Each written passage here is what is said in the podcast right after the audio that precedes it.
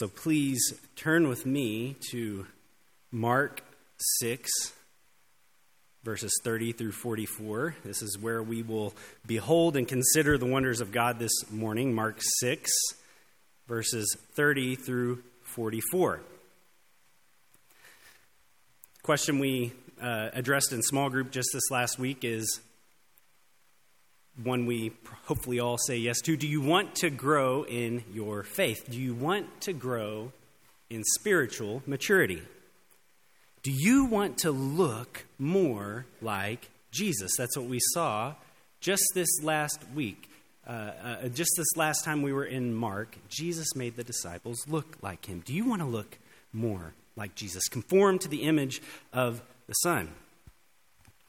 Well, I noted last week that God often takes, or last, last time uh, in Mark, that God often takes us through seasons that are marked with a higher than normal degree of uncertainty. And He does this for the purpose of increasing our faith. We observe that we are always utterly dependent upon God, a verse we have continually gone back to in adult course seminar as we are looking into the Trinity, is 1 Corinthians 8 6.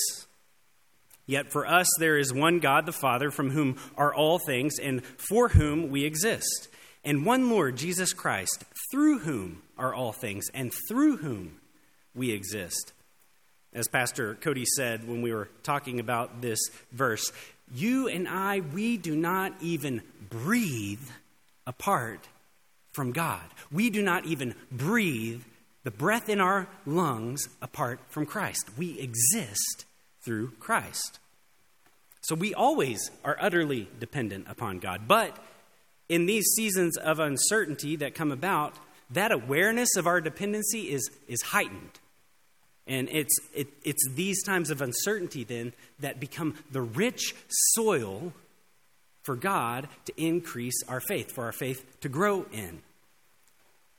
It's an uncertainty that God calls us to higher faith. Think of Jairus and his daughter when she died.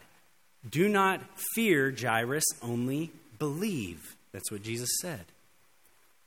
So, this is when God works maturity in us, conforms us to his Son, the image of his Son. And he does this by showing us more of who he is, that we would see and know him.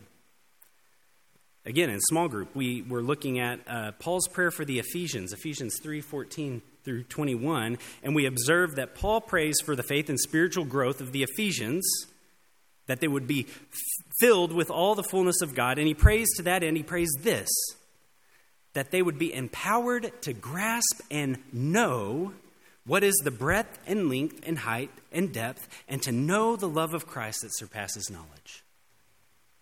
This is the key then to increased faith, spiritual growth. It's becoming more familiar with experiencing and knowing, reckoning with this massive reality that God loves you. And He shows that immeasurable love for us most clearly in Christ.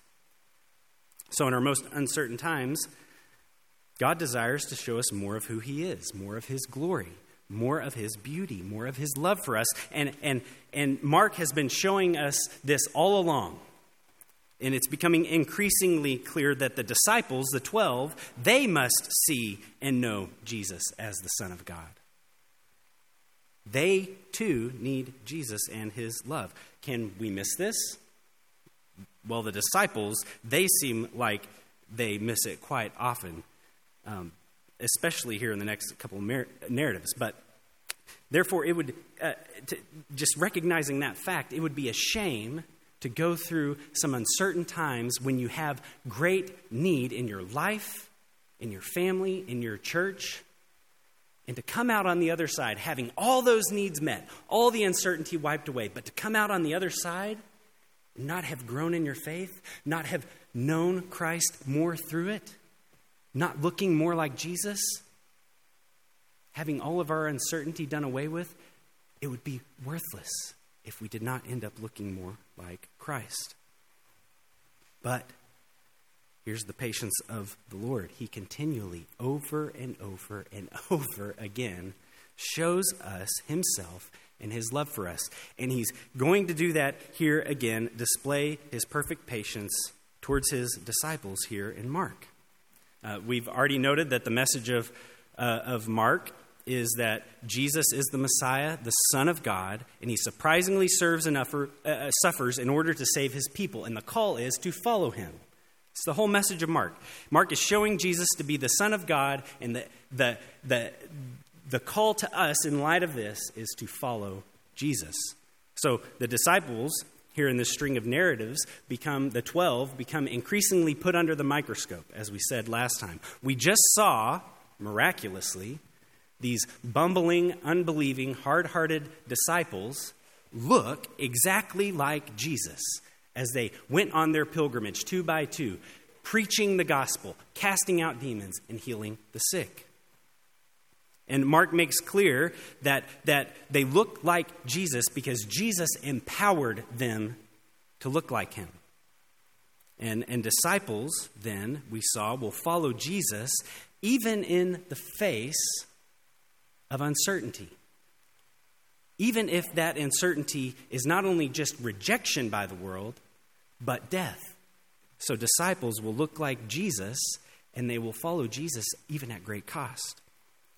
But the disciples, the 12 in that narrative, were not merely dehumanized conduits of power.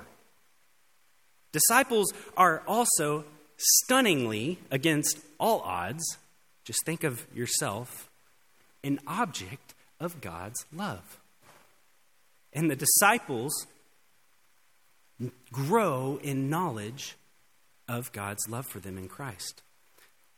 So, We've seen these disciples walk in power. Now, will they walk in the knowledge of God's love for them? So, here in this passage, Jesus aims to show his disciples, the 12, his love for them by revealing more of who he is, pressing heavily this weight of reality of who he is upon them. And he does this by quite literally dramatizing and acting out scenes from the Old Testament that prophetically point to him. Essentially, Jesus says to the disciples the very thing that Paul says to the Ephesians You need to see me for who I am. You need me and my love. So look with me now at our passage, Mark 6 30 through 44. We will consider this passage in three parts. First, in verses 30 through 34, we see part one sheep without a shepherd. Sheep without a shepherd. Then, second, part two, verses 35 through 38, we see people without bread. Sheep without a shepherd, part one, people without bread, part two. And finally, in verses 39 through 44, we see Jesus, the good shepherd and the giver of the bread of life. So look with me now at verses 30 through 44 sheep without a shepherd. I'll read through verse 33 first. The apostles returned to Jesus and told him all that they had done and taught, and he said to them, Come away by yourselves to a desolate place and rest a while. For many were coming and going, and they had no leisure even to eat. And they went away in the boat to a desolate place by themselves. Now many saw them going and recognized them, and they ran there on foot from all the towns and got there ahead of them. So I know some of you are saying, Hey, you preached through verse 32 last week. Why are we going in reverse and going back to verse 30? We heard all this. Well, you're right. I did preach through that. And we saw there that in the greater context of redemptive history, this is what awaits the disciple. This is what awaits the Christian who has followed Christ through all the uncertainties of life, counted the cost, pilgrimaged through this world. What awaits them is rest with Christ in eternity. But here, the disciples, while Jesus is very interested in giving them that rest and, and seeing their physical recuperation, their mental and emotional refreshing, we're already seeing shades of Jesus' love for them and Jesus as a shepherd for them.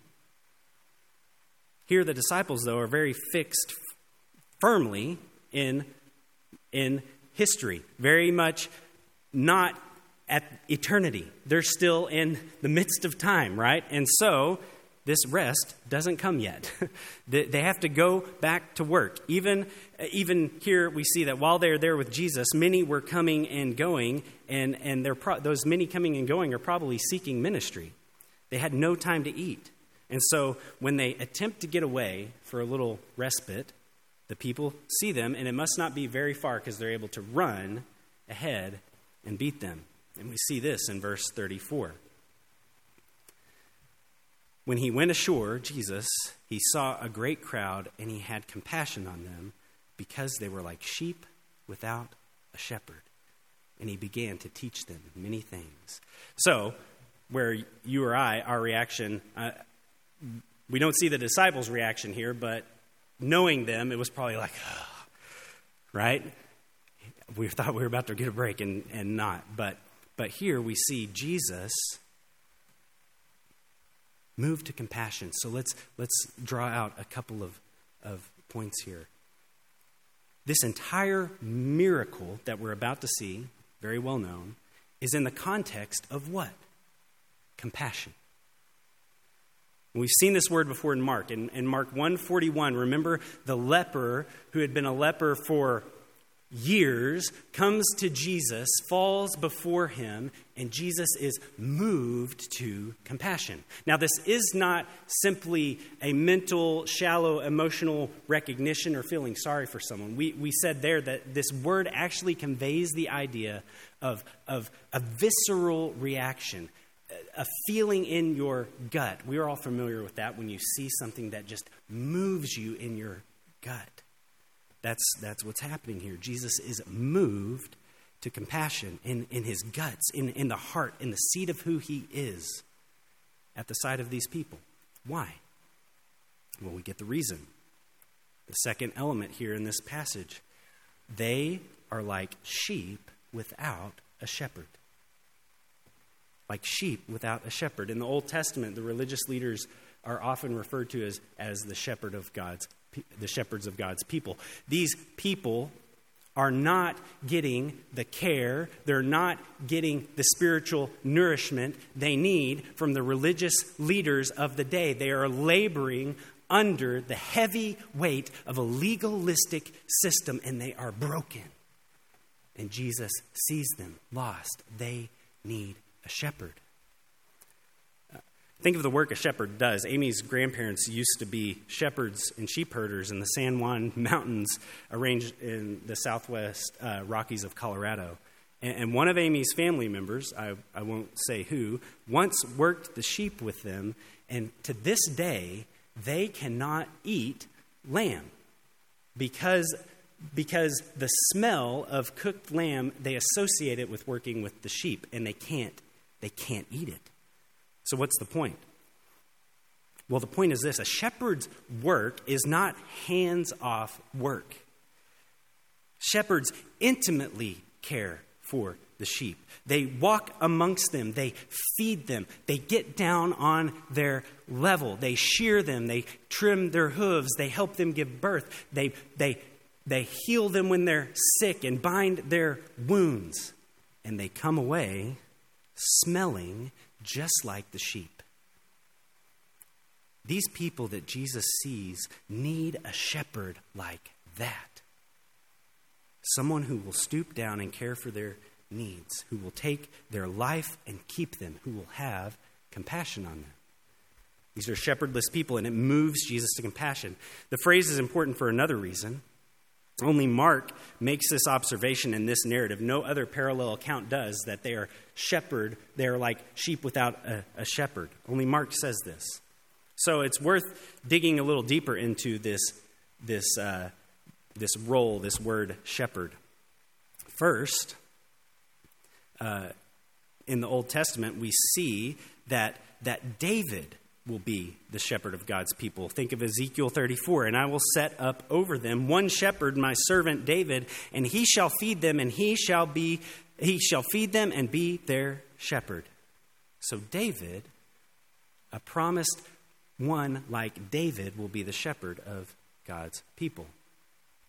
Second, the Old Testament makes clear that God, Yahweh, the Lord himself is the shepherd of his people. We heard the verse this morning, Isaiah 40. Behold, the Lord God, he will tend his flock like a shepherd. He will gather the lambs in his arm, arms, he will carry them in his bosom, and he will gently lead those that are with young.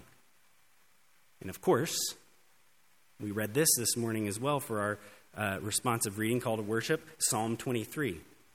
The Lord, Yahweh, is my shepherd. I shall not want. And so, what, what, what does the Lord, as the shepherd of his people, do in Psalm 23?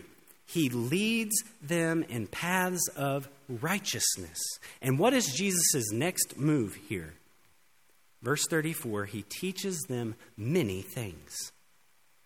Jesus feeds the people with the truth of God's word. Mark is already setting the stage for us to see that Jesus is the promised David, the shepherd of God's people. Moreover, he's setting the stage for us to see that Jesus is Yahweh, God, in the flesh, the shepherd of the people. So, the scene is halfway set. This is a shepherdless people, directionless, lost, in need. And that reality moves Jesus to compassion. This is a good note for us to, to take. Sometimes we may be hesitant to come to Christ because of the things we see in our life, because of the brokenness we feel. This is what awaits compassion. Don't hesitate. Come to Him. So the, the scene is halfway set.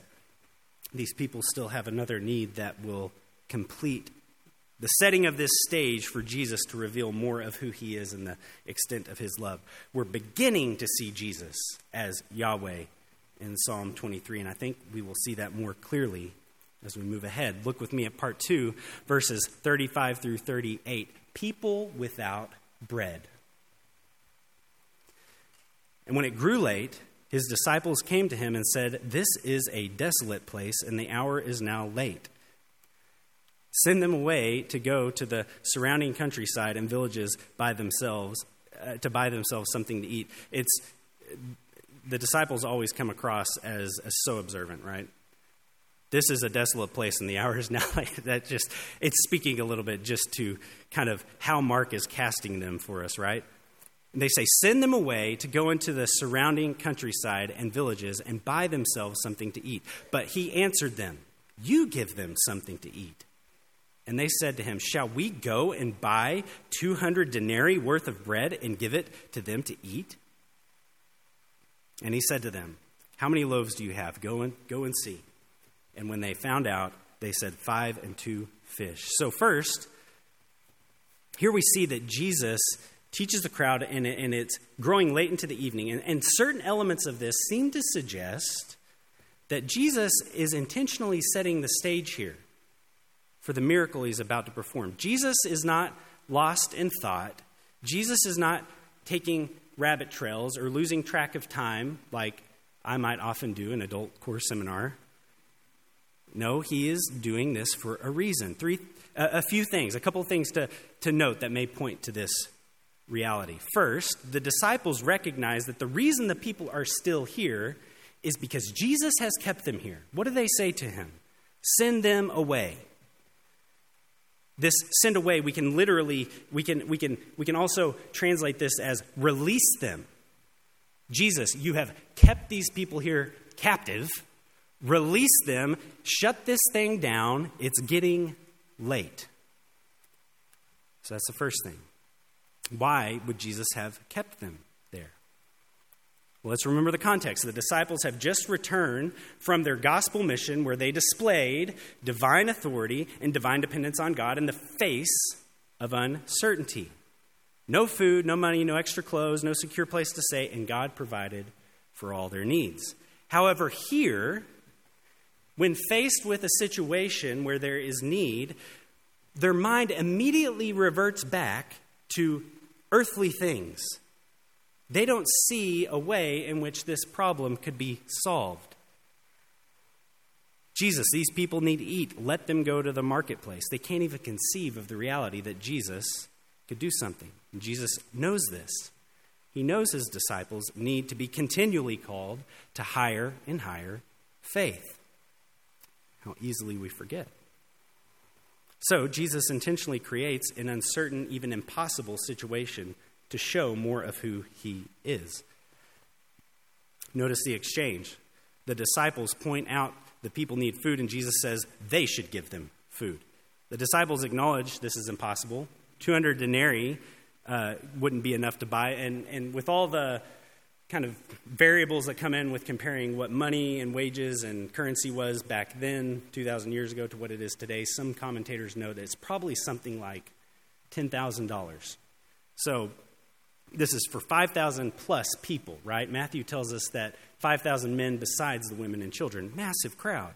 The point is that in terms of earthly economics, even the local marketplace probably would have trouble producing the amount of food in, a, in, in such an immediate time that this is, this is virtually impossible. So, so, why does Jesus say this?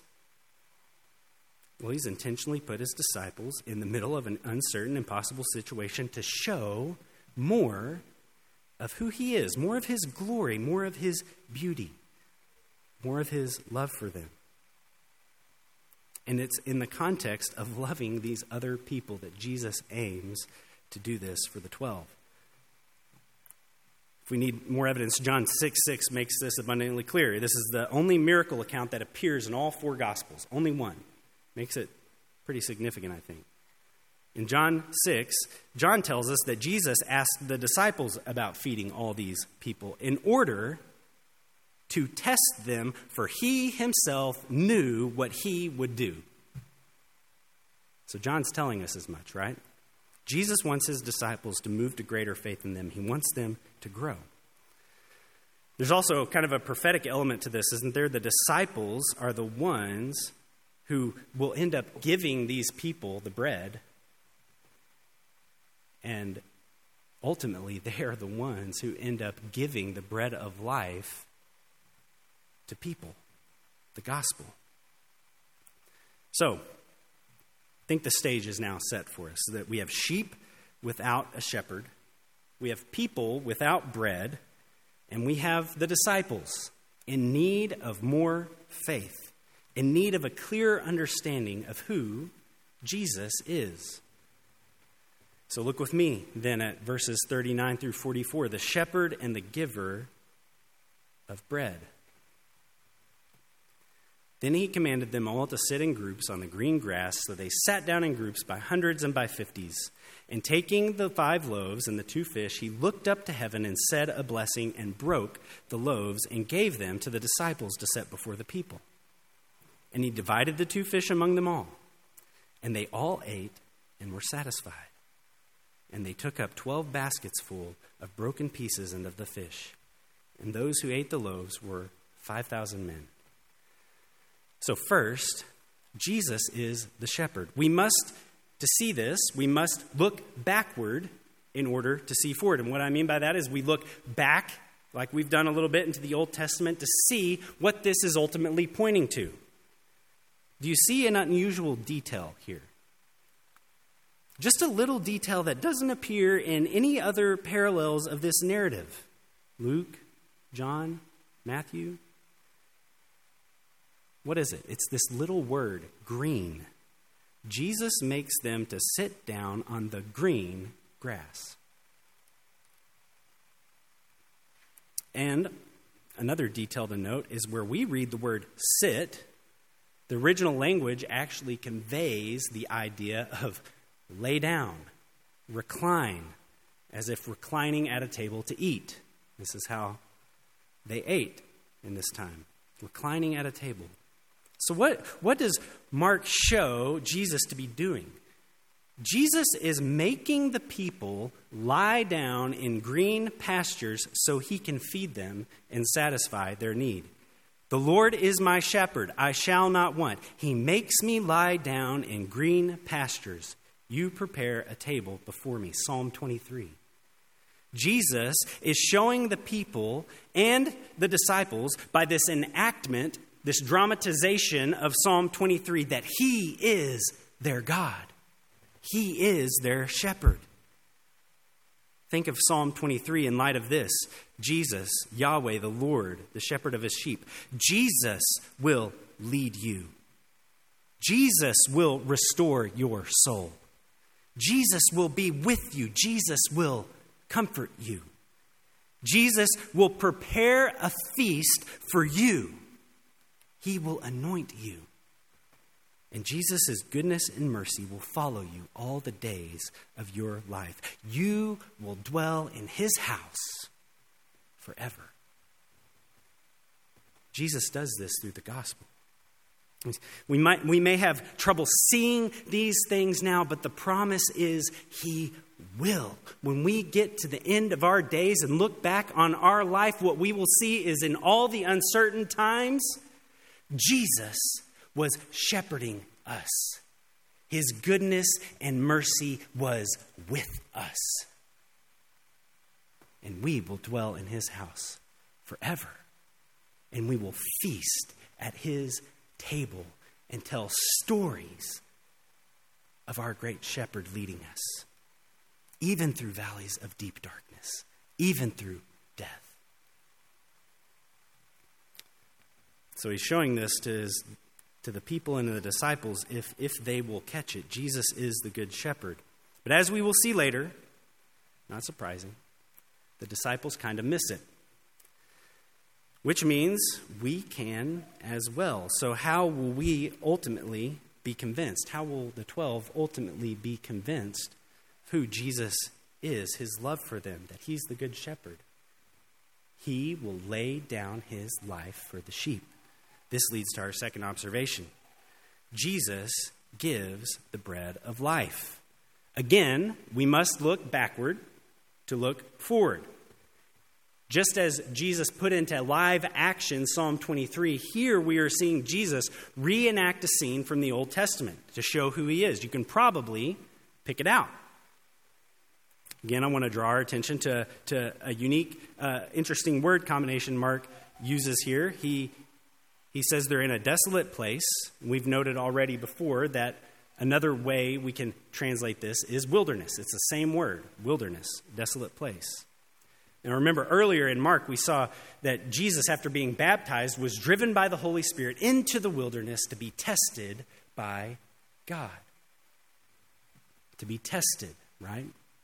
So, this pointed to Israel being tested in the wilderness. And Jesus proved himself to be the true and better Israel. Well, what happened to Israel in the wilderness? When we think of Exodus 16, describes it this way that God graciously rained down bread from heaven to satisfy the hunger of his, his wondering and complaining people. Manna from heaven sustained Israel for 40 years in the wilderness. God provided bread.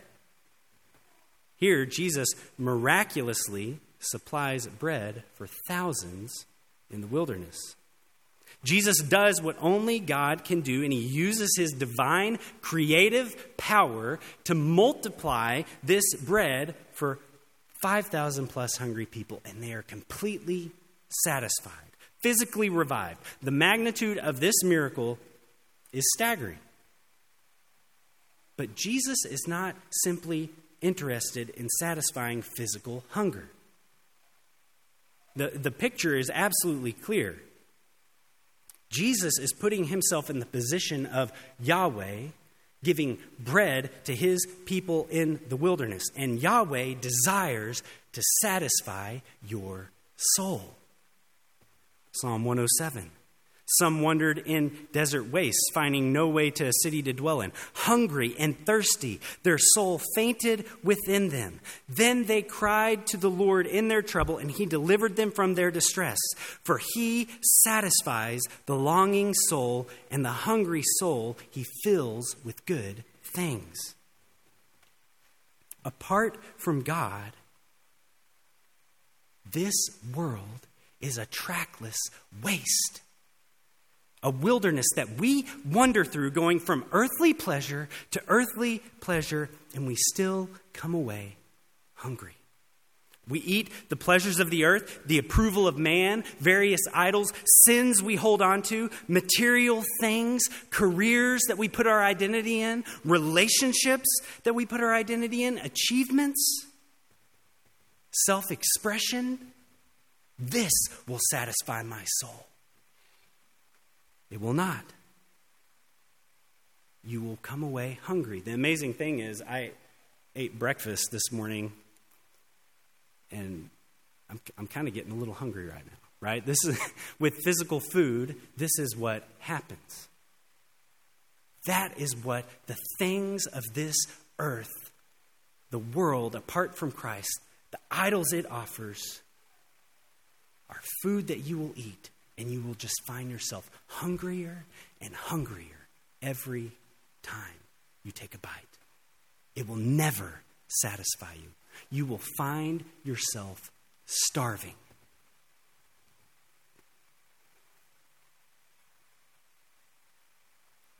But when by God's grace you find yourself, after tasting of all that the world has to offer, all the pleasures it has to offer, and you're still hungry, and you turn to Jesus and say, Jesus, give me this bread. Give me this bread from heaven that I may eat of it. I don't want to hunger anymore. What is his response? We read it earlier. Believe in the one whom God has sent. Here's, here's the twist that I'm sure we've all picked up by now. It's not a mystery. Jesus is not only the giver of this bread, Jesus is the bread from heaven. Jesus is the bread of life.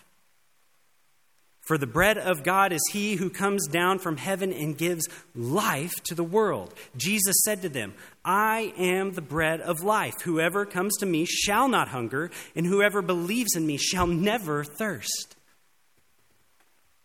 If, you know, can't help but do a uh, Lord of the Rings reference here, right? Um, lembas bread, right? You could eat that, and a man, a tall man, could go for a full day's work. This is the bread of life that you never grow hungry again after eating it. This is what all of this is meant to point forward to. Jesus points back to Psalm 23 to show that he is God, the Good Shepherd. Jesus points back to Exodus 16 to show that he is God, the giver of bread and sustainer of life. And Jesus points back to say this Yes, I am God. I am your good shepherd. I am Yahweh who gives you bread, and I have come to give my life for you. That you may eat of me and this bread and never hunger or thirst again. You will live forever. This whole scene points forward now, right? We can't help but see the Lord's Supper in Mark 14, where Jesus does the same thing. He takes the bread, and after saying a blessing, he breaks it and gives it to his disciples and said, Take, this is my body. And take the cup of, of the blood of the covenant, which is poured out for the forgiveness of many. This miracle is meant to point us directly to the cross. Jesus is the bread. Maybe we should have had communion this week?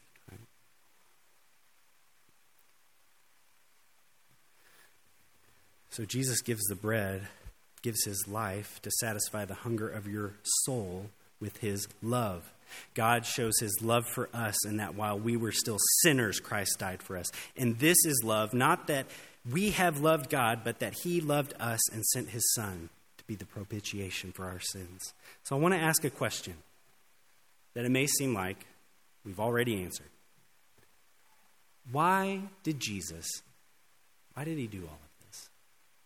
you might say, well, yeah, absolutely, we've answered that. He does it to show that he's the shepherd. He does it to show that he's the bread. He does it to, to, to, to show that he gives his life, and if you take of him, you'll live forever. To show the full extent of his love for lost, and, for lost humanity. And this, this certainly reflects our theme this morning, as we've already pointed out. But, so let's ask it in a different way. Who does Jesus do this for? Here in Mark, who is he doing this for? Well, if we read in light of Psalm 23, which I think we see now that this is appropriate, we read this Psalm 23 3. He restores my soul, he leads me in paths of righteousness for his name's sake. So here's a point of application for us. You, as a disciple, are called to show and share Jesus' name. Disciples in this scene are, are actually the ones who set the bread before the people, right?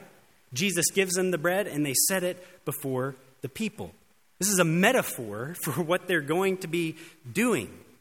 You, as a disciple, are to set the gospel before others. This happens in two ways discipleship inside the church, and evangelism, church planting, missions, spreading the gospel outside the church. Inside the church, you are divinely empowered, divinely dependent distributors, waiters, servers of God's name when you share this bread of life, Christ, with fellow members of the church, when you show Christ to them.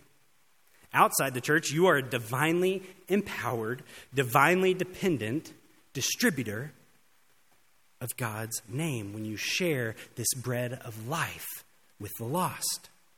This is who you are. DGCC, you are called to spread God's name by showing and sharing the bread, by showing and sharing Christ's life with one another as his disciples. And you are called to, to share Christ's life as his witnesses with those in your neighborhood, in Charlotte, around the globe. But there's another point of application that we must draw out here. We can't miss it. There's, there's a verse we haven't really touched on yet. Do you see it? It actually has to do with what we don't see. Notice the end result of this great miracle uh, is not what we normally have seen in Mark. Usually people are moved to wonder and moved in amazement. They're staggered by what they've seen. Here, Mark chooses to highlight none of that. It's as if the people eat and don't even know. He doesn't highlight any of the amazement. And we know that, as we've read in John, that people were amazed. So, why, why is Mark doing this? Well, notice how, how the passage ends in verse 43. And they took up 12 baskets full of broken, 12 baskets full of broken pieces and of the fish. So the disciples end up with baskets full of leftover bread and fish. Now, on a practical note, they probably uh, each had a basket that they were serving out of, right? There's something more going on here, and it's absolutely not a false prosperity gospel. It's not if you do all these things and have great faith and obedience, because we already know their faith is meager at this point. It's not that if you do all these things, you're going to have all the material supply you need. That is not what is going on here. True, it may have sustained them for a little while, and that is a kindness. But, but what, what, what, if that's not what's going on here, what is this about? Why this, these extra baskets? It's this Jesus has the disciples set the bread before the people for the sake of his name. But Jesus sets the bread before them for the sake of his name in their lives.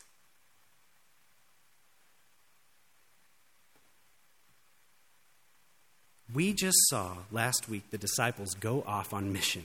And we noted this was in part of Jesus' plan. He called the disciples to go and do all these things in his authority preach, cast out demons, heal the sick. But what was the first thing Jesus called the disciples to? What was the first thing he called the 12 to?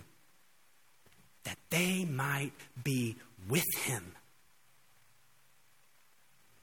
You cannot, you cannot do this. The disciples cannot do this the mission they're called to if they are not eating this bread too. Jesus performs this great miracle in an impossible situation, and in a final twist, sets the baskets full of bread down in front of them and says, You need to eat this bread. Yes, I did this for them in compassion for them, but you need to eat of this bread. You need to know me as Yahweh your shepherd. You need to know me as the bread of life. See the love with which I love you. Taste and eat. You cannot show and share Christ, and you will not, if you do not see and taste the bread yourself. You never, never, we never outgrow the gospel of Jesus. We have to know, we have to be convinced over and over and over again that yes, we have eaten bread that leads to eternal life. We don't need to eat these other things. This is the love of God for you and Jesus. Eat this bread, it is for you. Only then, when we've seen and tasted, can we then go and show and share who Christ is. DGCC, Jesus is your shepherd. He is bread for you. In a completely uncertain and really impossible situation, 2,000 years ago, over, Jesus did this for his disciples to show them who he was and say, I am your shepherd, I am your bread. And he did this 2,000 years ago in history, real time, so that 2,000 years later we can see this and, and hear him say, This bread is for you. Even if you're my disciple, this is for you. See him, know him, see the love that he has for you. So, to bring this full circle, God orchestrates seasons of uncertainty, seasons that look like they are filled with circumstances that are impossible to overcome. And God uses these seasons to convince those not in Christ that there is nothing in this world that will satisfy the hunger of your soul. In the midst of all the uncertainty, there is nothing but Jesus, the bread of life. And in the lives of disciples, Christians, God uses these seasons to call us to greater faith, that we might grasp the breadth and length and height and depth to know the love of Christ that surpasses all knowledge. And He calls us in the church to see this and then show this to one another, share this with one another, and share it with the world. That's the only way we can love. We love because He first loved us. We, DGCC, will only love because He first loved us. Taste and see that the Lord is good. Would you pray with me?